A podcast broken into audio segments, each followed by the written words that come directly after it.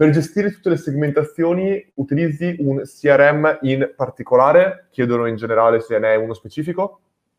Uh, sì, sulla profilazione, secondo me, uh, per progetti di lead generation trovo molto utile HubSpot, uh-huh. che ha anche la sua versione free con un CRM che ti permette di raccogliere molte informazioni. Sul, um, su invece sugli e-commerce, l'ho detto più volte, il mio strumento preferito è Bunting per fare profilazione.